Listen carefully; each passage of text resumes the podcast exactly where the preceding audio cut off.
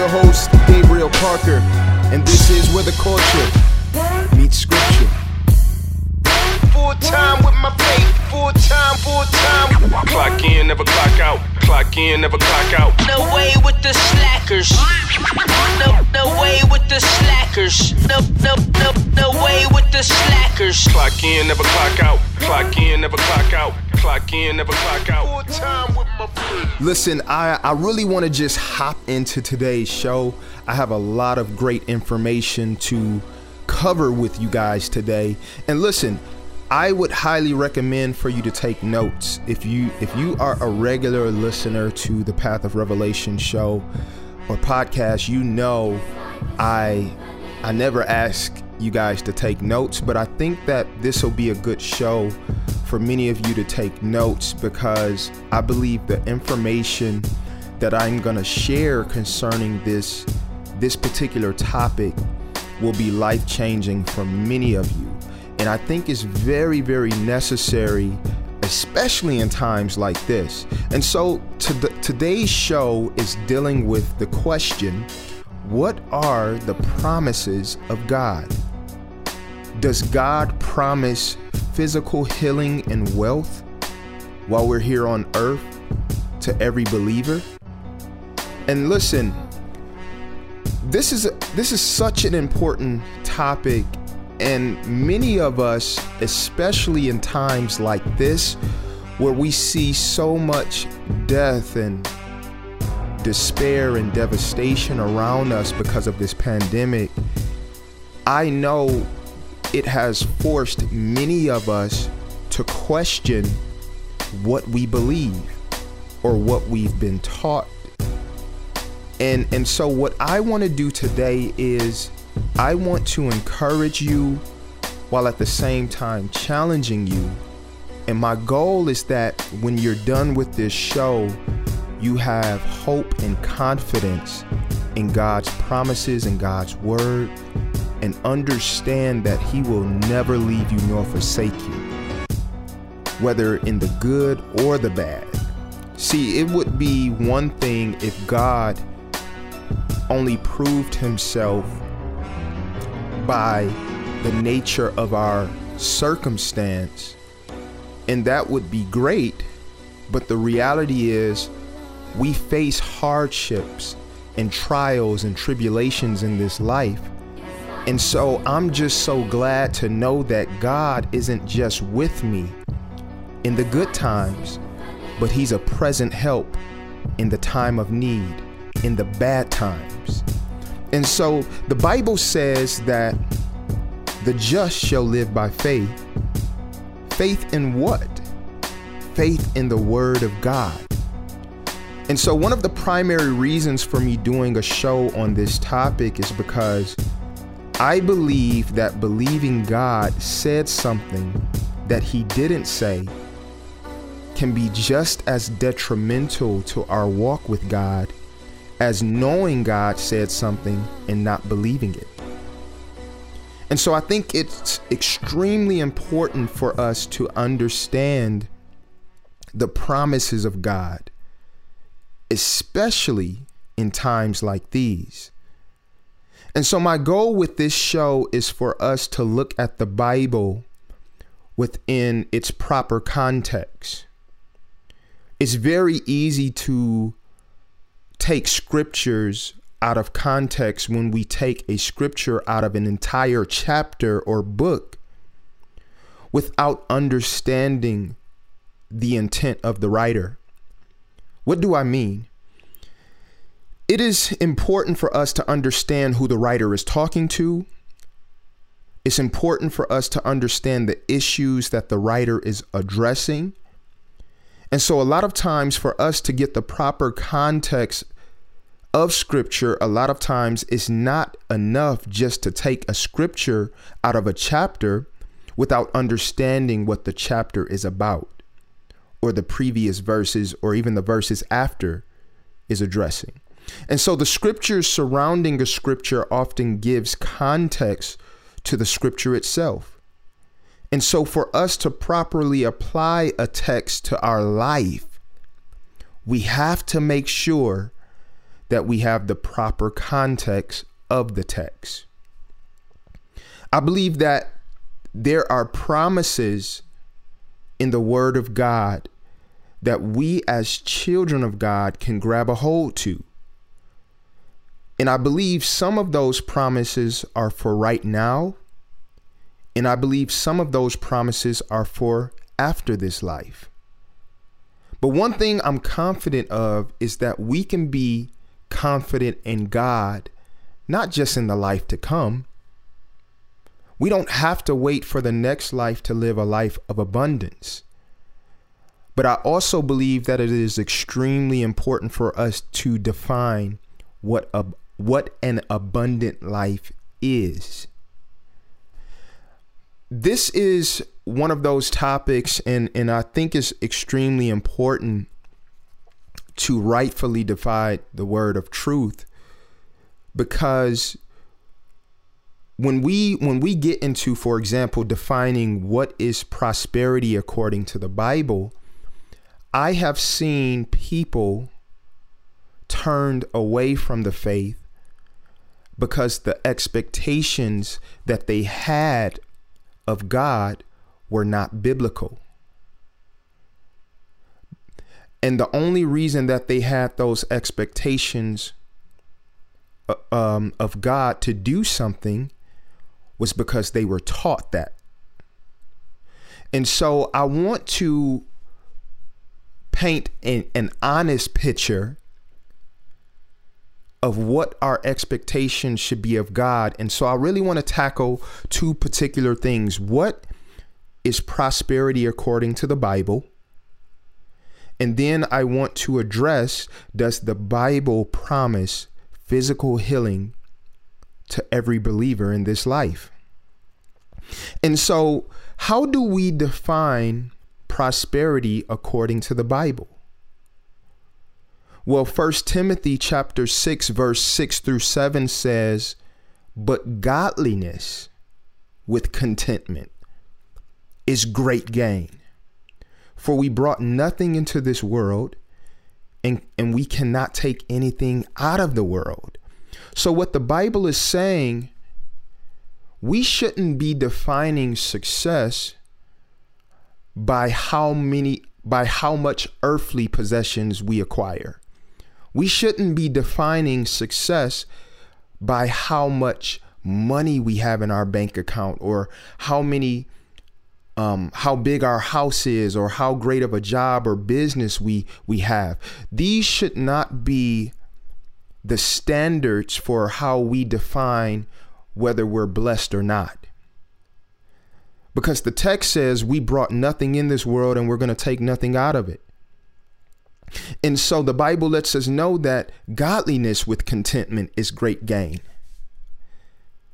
And and and one of the dangers of defining or or or defining whether or not we're blessed by material gain is the reality that there are people who do not serve God or fear God who have great wealth, who have great possessions, who have great businesses and great estates and investments and all of these things, but they don't know God. And so the, the reality is the Bible says in Mark chapter 8 verse 36 Jesus says, "What does it profit a man to gain the world but lose his soul?" And so I truly believe when when we begin to look for material gain as a sign of God's blessings, we abandon righteousness and holiness because we equate gain earthly gain to godliness and not the fruit of the spirit. And so when we look at the word contentment, it says godliness with contentment is great gain. The word contentment means a state of satisfaction. What does that mean biblically? Contentment biblically is being complete and whole in Christ, finding our hope and our trust in Christ having a mindset like Job had when he said, "Though he slay me, yet will I trust him." He's he's my source in the good times, he's my source in the bad times. And so when we look at Philippians chapter 4 verse 11, we're still dealing with biblical prosperity. Philippians chapter 4 verse 11 through 13 says, "Now that not that I am speaking of being in need, now, this is Paul writing from a prison cell. He says, Not that I'm speaking of being in need, for I have learned in whatever situation I am in to be content. He says, I know how to be brought low, and I know how to be brought high. In any and every circumstance, he says, I have learned the secret of facing plenty and hunger, abundance and need. And he goes on in verse 13 to say, I can do all things through him who strengthens me. And so the context of biblical prosperity is a person who recognizes Christ as their source in the good and in the bad. They don't get distracted by the trials and tribulations that are coming their way and the, and they and they don't turn away God turn away from God because of the bad times and they don't turn away from God because of the good times. Because how many know there's times in our lives where things where things can go good and those things will cause us to forget God and we begin to think that the good things are happening because of us and not him. And so he says, whatever state I'm in, I've learned to be content. He's he says, I've learned to to to depend to depend on God in the good and the bad. And so true success, godly success, has nothing to do with your zip code or what neighborhood you stay in. But it has everything to do with the posture of your heart before God. And listen, many of us have bought into a lie that some people are more blessed than us because they live in a better neighborhood than us, or they drive a better car than us, or have a better job than us, or they're married and we're not married. They have kids and we don't have kids. Many of us have bought into this lie, and really it's because of bad teaching. and not truly understanding the scriptures or having a knowledge of what the scripture says it means to be blessed. And so one of the scriptures that I've seen taken out of context a lot is found in 3rd John chapter 1 verse 2, which says, "Beloved, I wish above all things that thou mayest prosper and be in health, even as thy soul prospereth. I've heard this I've heard this scripture used so many times for money and material gain. God wants you in a big house. God wants you in a, a, a, a new car. God wants your bank account full. And listen, I'm not opposed to financial security and financial prosperity. That's not what I'm saying but I think it's very dangerous and we we actually do more damage to people when we make these things the standard for God's blessing because what happens is we begin to compare ourselves to uh, to those around us. We begin to compare ourselves to our brother and sister in Christ.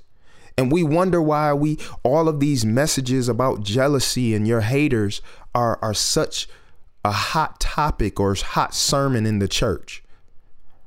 Because on the front end, we're conditioning people to be jealous of each other by telling them, hey, the standard for, for being blessed is having a new car, car, a new house. And so what happens is I begin to look at my brother and be like, man, he more blessed than me. He's doing something right and I'm not and I'm doing something wrong. And so what happens is I begin to condemn myself because I'm paying tithes, I'm giving offerings, I'm serving. Why does he why does he get this and I'm stuck here? And so we set ourselves up for failure when we interpret the text the way we want to interpret them versus just reading what the text is actually saying. So when we look at 3rd John, I want to read what it says before this chapter, before the um, um I want to read the verse before this verse and I want to read the verses that come after so we can actually put this verse in its proper context. Again, we're still dealing with biblical prosperity. Verse 1 says, The elder unto Gaius, who basically John is writing to um, one of the workers in one of the churches that he's overseeing. And so he's writing to Gaius and says, Whom I love in the truth. He says, Beloved, I wish above all things that you may prosper and be in health, even as your soul prospereth. I don't see nothing about money here. Verse 3 it says, For I rejoiced greatly when the brethren came and testified of the truth that is in thee, even as thou walkest in the truth. I have no greater joy than to hear that my children or the church that I'm overseeing is walking in truth. Verse 5 Beloved, thou doest faithfully whatsoever thou doest to the brethren and to strangers. So he's saying you serve faithfully not just to the members of your church, but you serve strangers with the same intensity of love. Verse 6, he says, Which have borne witness of thy charity before the church whom thou bring forward on their journey after a godly sort thou shalt do well because that for his name's sake they went forth taking nothing of the gentiles. We therefore ought to receive such that we might be fellow helpers to the truth. So what is the prosperity that john is talking about in this chapter? The prosperity that he's referring to in this chapter is the fact that Gaius and the church are abiding in the truth, that they're serving faithfully, and that they're not straying away from what was taught to them. That is the prosperity that is talking about in this chapter, that they're keeping strong in the faith. That they're sharing the gospel, that they're loving their neighbors as the Lord commanded us to, which is consistent with what scripture tells us to do. It says, love our love your neighbor as thyself. Look, we have to begin to rightfully divide the word of truth. We don't have to impose our desires on the text to be blessed. The scriptures will bless us all by themselves. And so this is biblical pro- prosperity to trust in the Lord with all of our heart, our mind and our mind and soul, to love him with all of our heart, mind and soul. To be content whether in the good or the bad. Let's move on. Does the Bible promise physical healing, though, to every believer in this life. First and foremost, I, and I have to say this as I transition to the healing aspect, the physical healing aspect, because we see so many people suffering and, and wrestling with sickness. Um, and I would even say, even prior to this pandemic, many of us have witnessed people wrestle with sickness. Some of us may have loved ones who who who are dealing with different diseases or ailments and and so I want to be sensitive with this topic and I don't want any of us to to to be discouraged from having faith in God but I want our faith to be directed in the right way. So we're not placing, so we're not found having a false hope. And so, does the Bible promise physical healing to every believer in this life?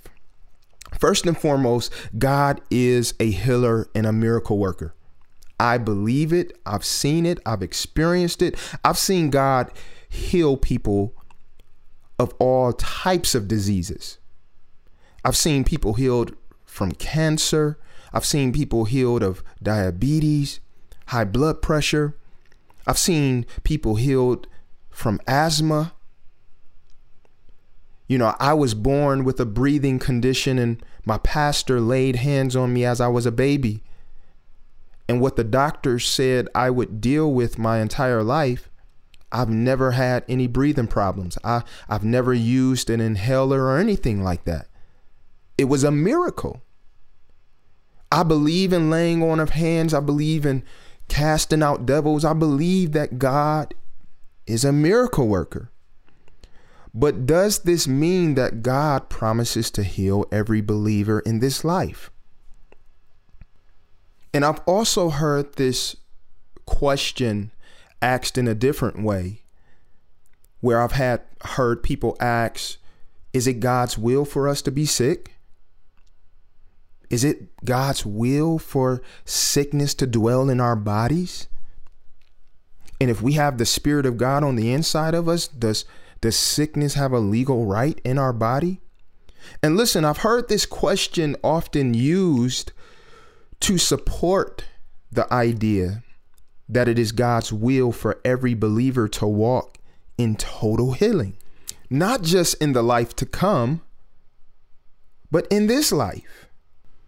And if someone isn't walking in total healing, it's because they either lack faith or have unforgiveness or bitterness in their heart. And listen, I understand some of us may wrestle with unforgiveness and bitterness, but I think it's very dangerous to come to the conclusion that someone isn't healed or wasn't healed who passed because of lack of faith and unforgiveness. I think that's very dangerous water to tread upon. And listen, I don't think this question should be limited to either yes or no, because I believe that it's a little bit more complex than a simple yes or no. And the reason why I say that is because when we look in the beginning, I think it's clear that sin, death, and sickness were not a part of God's original plan. Because God gave Adam free will and Adam sinned against God, now we live in a fallen world. And as a result of us living in a fallen world because of Adam's sin, all men die. All men and women are now subject to corruption. What do I mean by corruption? we get old. We get sick. We have to fight lustful desires in our flesh. And so I would say, no, sickness and death are not a part of God's original plan. But now that we live in a fallen world, we see that God purposes to use even the bad things to accomplish his purpose in the earth. And this is why the Bible says in Romans 8:28 that all things work together for the good of them that love him and are called according to his purpose. And we can be confident this is a promise that we can grab a hold to, not just in the good times, but even in the bad times. And so, because we live in a fallen world, God will use things that were not a part of His original plan to accomplish His purpose. Listen, and hear me good when I say this. If some of us just take time to look over our lives, some of us would would not have ever come to Christ if not for the bad experiences or traumatic experiences in our lives. Some of the worst times we've ever experienced pushed us right into the arms of God. Some of us have lost people, lost things, and have been in near death experiences. And God has used those situations to push us to Him. And so, what was meant for evil was used for your good. And so, I would I would submit something to you guys.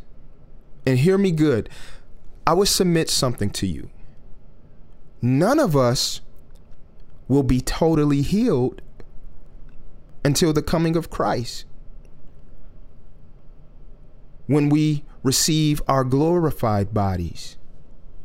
and some of you guys may be like, "Man, I'm not sick. I don't I don't have the flu. I don't have any diseases. I'm I'm completely healed." I'm going to challenge that. Hear me good. Philippians chapter 3 verse 21 says, Christ shall change our vile body that it may be fashioned like unto his glorious body, according to the working whereby he is able even to subdue all things unto himself. It refers to your body. When we look at this text, it refers to your body, my body, as vile. What does it mean when it says our body is vile? It, the, the word vile means in its lowest state. When something is vile, is subject to decay, is subject to corruption, is it, it it's subject to death. It refers to this body as vile. Listen, if total physical healing belonged to us in this life, we wouldn't have to wash this body. We wouldn't have to brush our teeth in the morning. We wouldn't have to put on deodorant. Some of us wouldn't have to dye our hair to hide the grays that are that are popping up in our head and our beard because of us growing old. We wouldn't have to go to the dentist. We wouldn't have to go get checkups at the doctor. We wouldn't have to groom ourselves if this body wasn't vile. And so no, none of us are if if we're looking at our original state, none of us are totally healed. Does that mean we lack faith, or is this the result of us having to endure to the end, as the Bible says? When we look at 1 Corinthians chapter 15 verse 31, it lets us know that we die daily.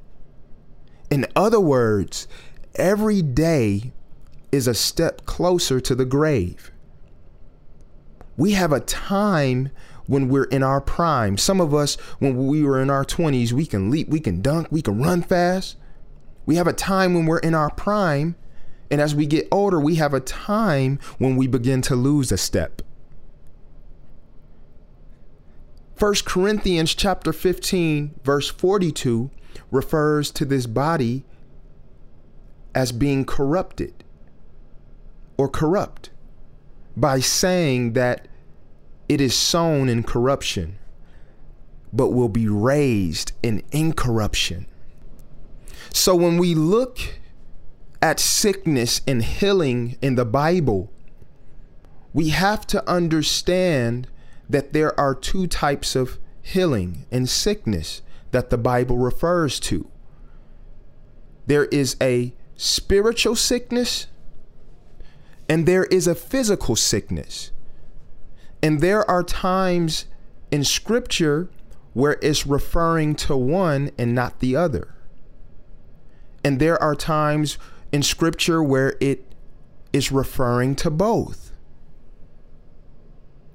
But we have to understand that there is a difference between physical sickness and spiritual sickness. When the Bible talks about spiritual sickness, it's dealing with our soul.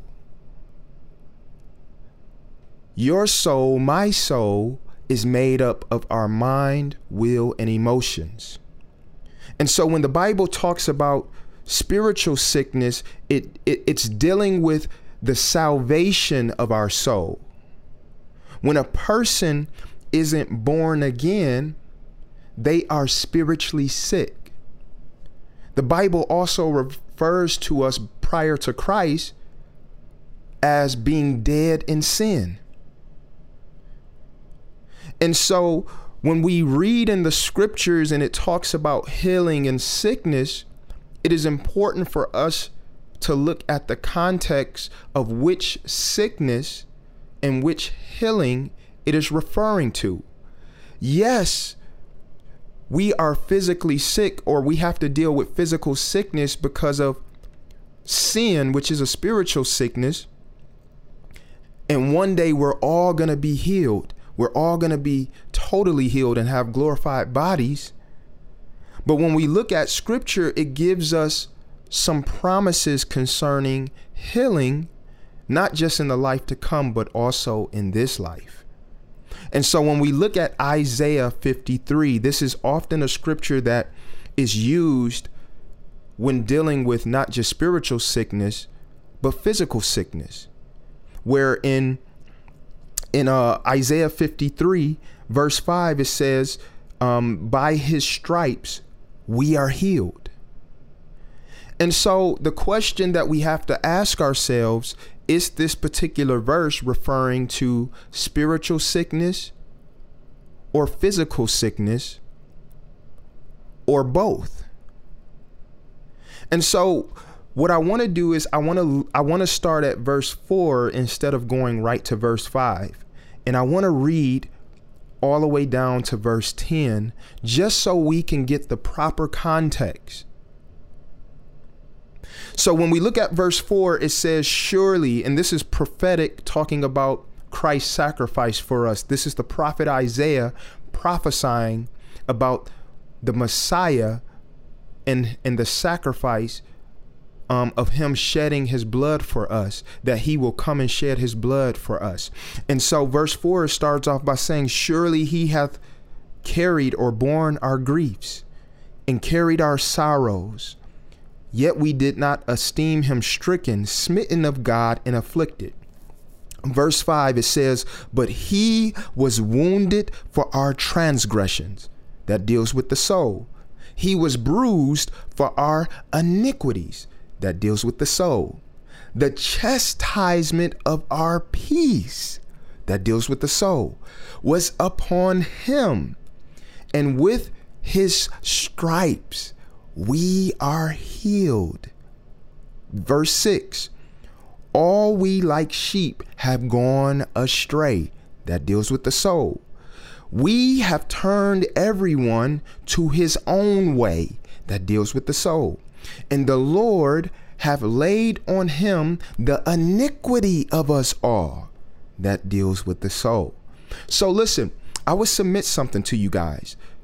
The healing in this particular text of scripture is dealing with spiritual healing and sp- spiritual sickness and spiritual healing.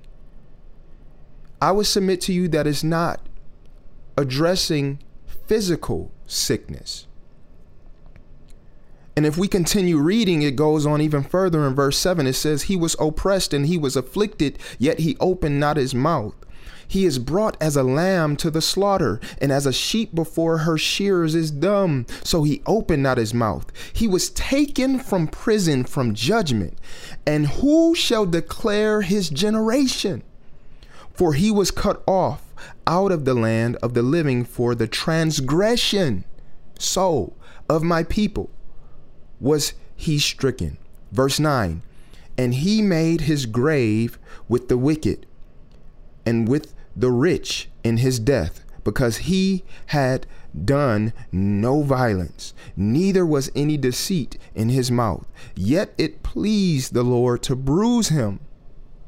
He hath put him to grief when thou shalt make his soul an offering for sin So He shall he shall see his seed, he shall prolong his days, and the pleasure of the Lord shall prosper in his hand. Listen, this whole chapter is dealing with spiritual sickness and spiritual healing. It's dealing with the redemption of our souls. It's dealing with salvation. And so and and and and though this particular chapter isn't dealing with physical healing, that doesn't mean that we have to doubt that God is a healer. No, I'm not I'm not my purpose is not to discourage us from trusting in God or trusting that God can heal. But my goal is for us to rightfully divide the word of truth so we can grab hold to the promises of God and walk in sound doctrine, not swaying to the left or right. And so when we look at James 5, I want to go to James 5 because this is another um, chapter that I often hear applied to physical sickness. Um, James chapter 5, verse 15 says, And the prayer of faith shall save the sick, and the Lord shall raise him up, and if he have committed sins, they shall be forgiven him. But let's read starting at verse 13. And this is how I, I usually study scripture so I can get the proper context. And I'm and, and I'm no in no way claiming to have all the answers and know everything. But when we look at this text starting at verse 13, it says, Is any among you afflicted? Let him pray. Is any merry? Let him sing psalms. Is any sick among you? Let him call for the elders of the church and let them pray over him, anointing him with oil in the name of the Lord. And the prayer of faith shall save the sick, and the Lord shall raise him up. And if he have committed sins, they shall be forgiven him. Confess your faults one to another and pray one for another that you may be healed. The effectual, fervent prayer of a righteous man availeth much. And then if we go down to um, verse 19, it says, Brethren, if any of you do err from the truth and one convert him, let him know that he which converteth the sinner from the error of his way shall save a soul from death and shall hide a multitude of sins. And so one thing I do think is abundantly clear in this in this chapter is that it is dealing with spiritual sickness and spiritual healing. But in my opinion, and I and I think this is a strong opinion, I do think this chapter does also intertwine physical healing in there. Um, but listen, and I'm not mad if someone believes that this text is dealing with physical healing, but I also believe that when we look at the scriptures, do we see instances where God heals people in faith? And the answer is yes. But are there times when people come to God in faith and they don't receive a healing? I believe we also see that as well in scripture. Like if we look at Second Timothy chapter 4 verse 20, we see one of Paul's disciples and it says that Paul left him sick. And so it it it doesn't say why he wasn't healed. It doesn't say that Paul prayed for him to be healed and he wasn't healed. It just says Paul left him sick. Also, when we look at Second Corinthians, and I think this is so important for us to look and and and this part, listen, when I say this show is important, all of it is important because I'm getting to I'm working my way to the promises of God right now as I work through these things. But when we look at Second Corinthians chapter 12, when Paul asks the Lord to take away the thorn in his flesh, which was actually from Satan, the Lord doesn't heal him, but responds and says, My grace is sufficient for, for you. For my strength is made perfect in your weakness. And Paul lets us know that despite this thorn in his flesh, which he refers to as an infirmity, I believe in verse 8, which can either be a physical infirmity or spiritual infirmity, but he lets us know that the Lord is actually using this infirmity to keep him from becoming conceited and full of himself to get glory out of his life and to bring him to a place of maturity and power in him. Even though the thorn is from Satan, as the scriptures say. And so here, and, and listen, catch this. And so here we have Paul, who God is using to raise the dead, to cast out demons, to win people to the Lord. But when he goes to God about his own infirmity, God responds and says, My grace is sufficient. This is why it can be dangerous. Hear me good. This is why it can be dangerous to think that just because God did something for someone else, that he's obligated to do it for you. Because what may be good for someone else may not be good for you. One person can receive a physical healing and glorify God, while another person can receive a physical healing and forget about God. And this is why I think it's so important to pray for the will of God to be done. Like, I don't think it's anything wrong with taking our desires to God, but I, I, I, I think it's important as we take our desires and wants to God that ju- that just like Jesus in the Garden of Gethsemane when he said, "If it be possible, let this cup pass from me," but he followed that up with, "Nevertheless, not my will, but your will be done." And I've, I, I I hear I've heard people say things like, "Well, God," and I've and I've actually said a lot of these things before. Well, God is not a respecter of person. If he healed her, he'll heal you. And they'll use Acts chapter 10, verse 34, where, where Peter is saying, I, I, I, I discern that God is not a respecter of persons to apply to physical healing, God having to physically heal them here on earth. And that's not the context of that particular scripture. What Peter is saying is he recognizes that salvation is not just for Jews, but the Gentiles are also grafted into salvation. And so as a result, he says, I perceive or I discern that God is not a respecter of persons. And so God doesn't love Jews more than he loves Gentiles, and that he shed his blood for all men. And so that is the context of that particular verse.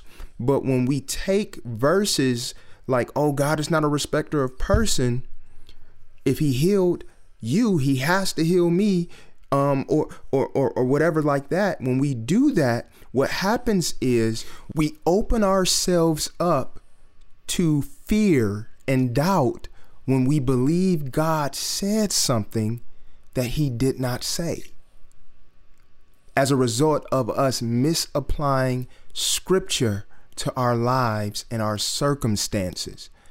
I've seen so many people give of their time, energy, and efforts, time and money, um, having true fruit of repentance in their life, serving God, sowing.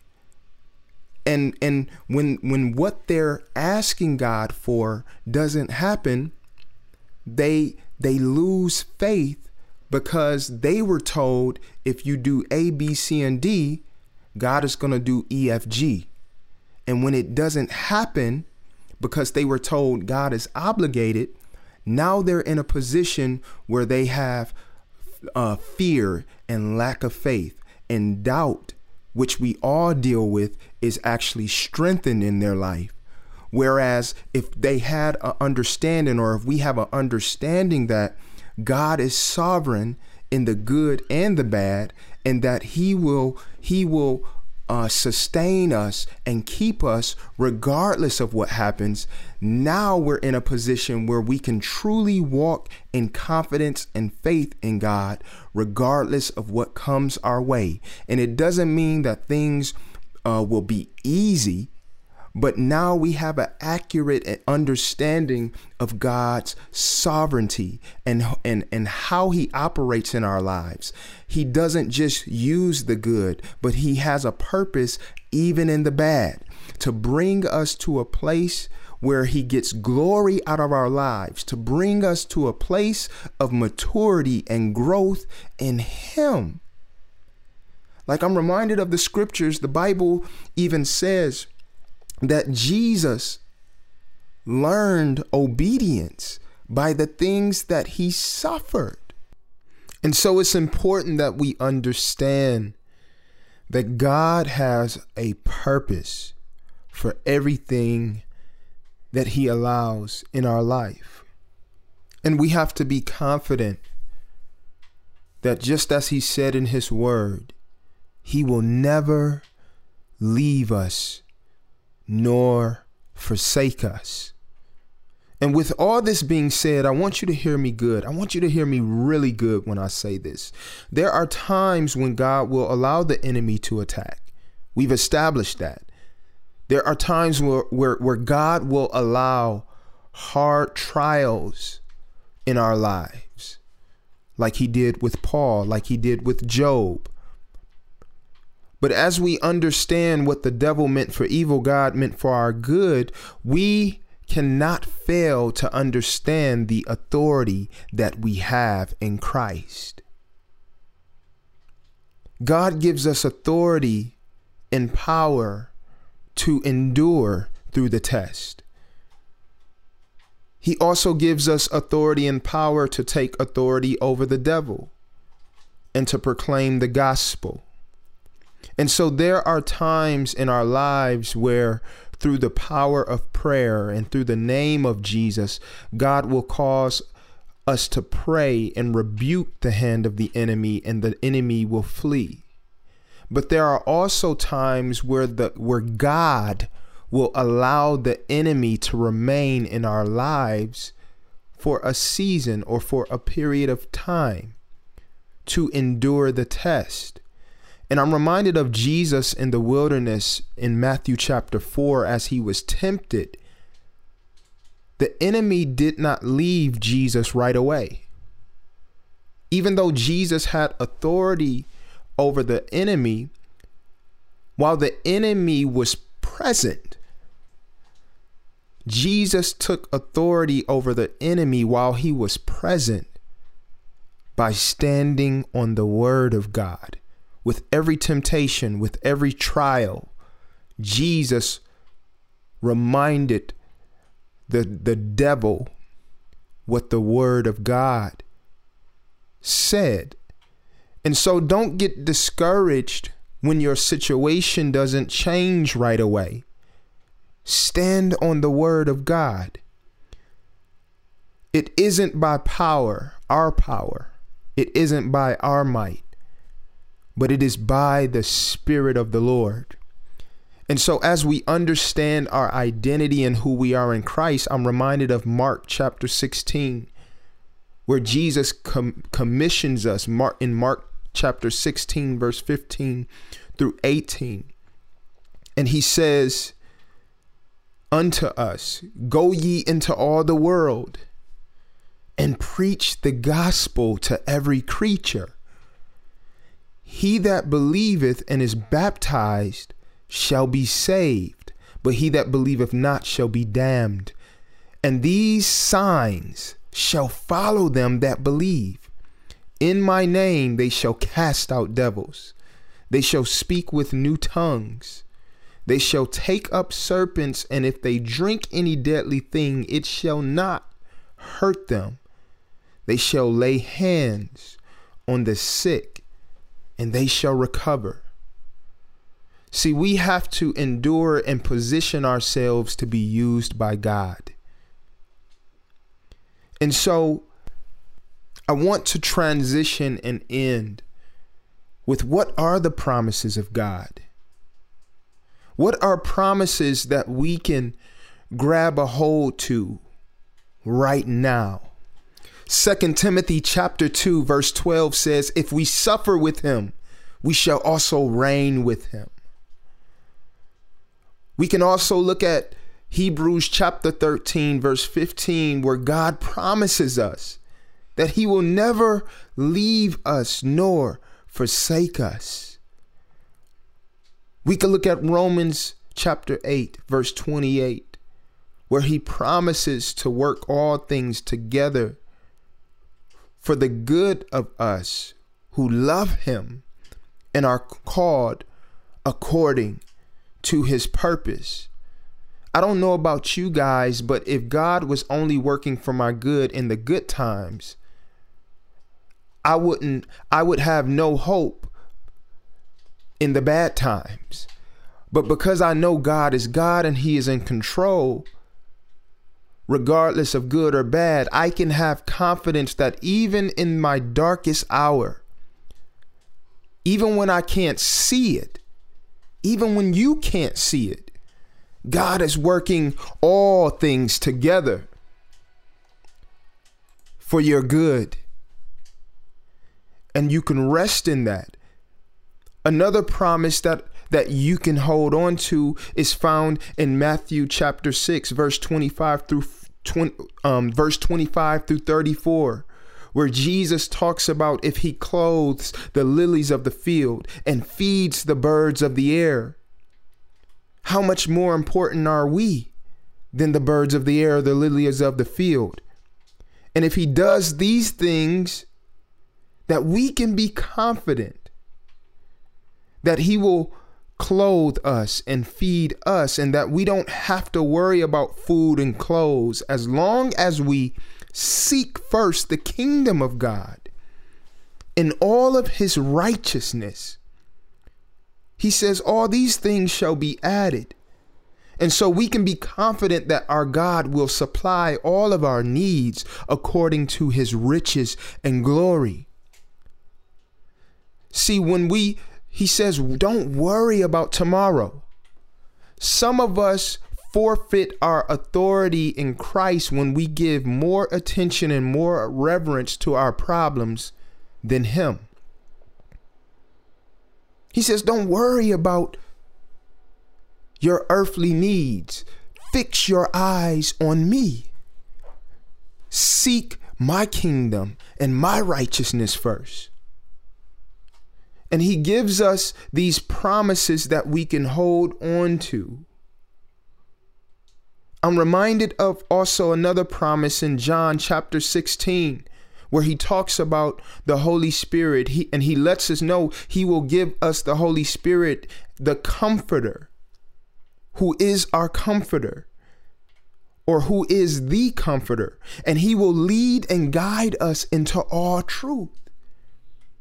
He will reassure our hearts of the hope that we have in Christ Jesus. And he will convict us of our sin, of righteousness, and judgment. And this is one of the reasons why I've been stressing the importance of us fellowshipping with the Holy Spirit. The Holy Spirit is our life's GPS. He is who leads us in the right direction. He is who, when we're going the wrong way, he corrects us and say, hey, you need to focus on this way. The Holy Spirit is God and He is in us working of His good pleasure.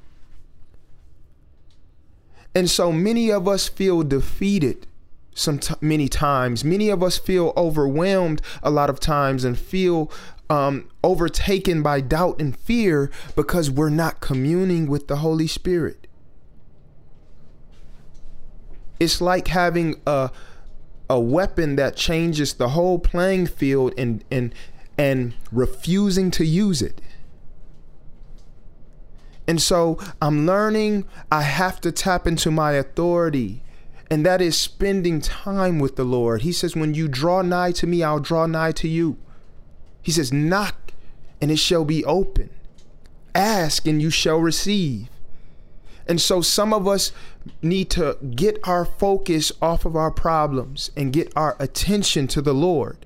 We need to, as Paul cried out to God about the thorn in his flesh, he he he he talked about the thorn. He he gave God his weaknesses.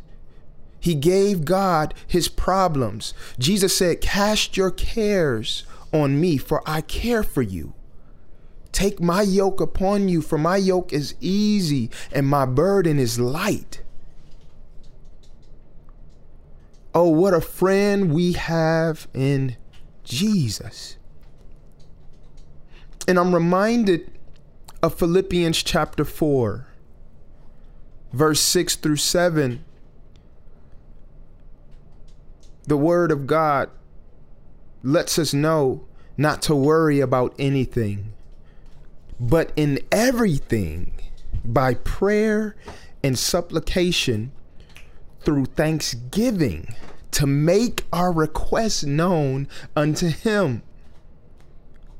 And He gives us that this promise, that promise that the peace of God that surpasses all understanding shall keep us through Christ Jesus. So in in this in this chapter Paul, as he writes under the unction of the Holy Spirit, he lets us know that when we go to God in prayer and supplication and thanksgiving, making our request known before Him, that God will actually give us a peace that surpasses our understanding. What that means is God will give you a peace that doesn't even make natural sense. He will give you a peace that doesn't that isn't based off of your external circumstance. God will give you peace in the midst of a fur- of the furnace. He will give you peace in the midst of a pit. He will give you peace in the midst of a prison situation.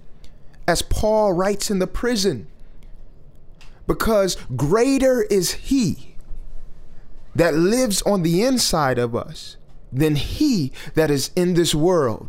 And so we have these promises in him. But it is time for us to add works to our faith.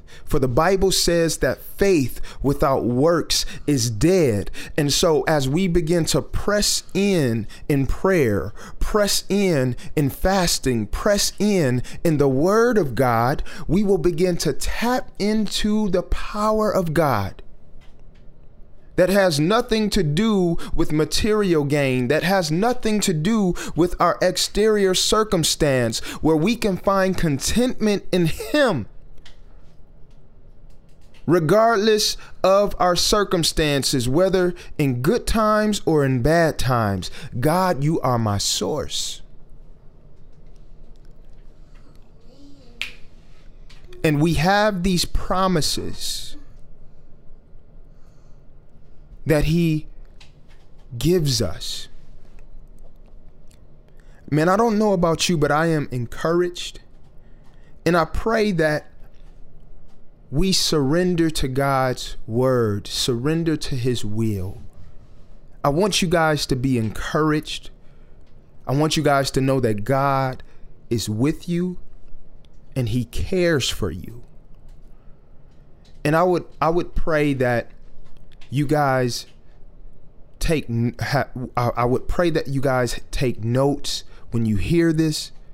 If you have any questions or prayer requests, please feel free to to to message me or write me. Go to pathofrevelationnow.com. Leave your prayer requests. Leave your suggestions. Leave your questions. If you want to sow into Path of Revelation, my cash app is Gabriel T. Parker, or you could PayPal me at path of revelation now at gmail.com. It's the PayPal. Listen, I thank you guys for tuning in. Be encouraged. You are more than conquerors in Christ Jesus. Listen, thank you for tuning in to the Path of Revelation podcast. And this is where the culture meets scripture.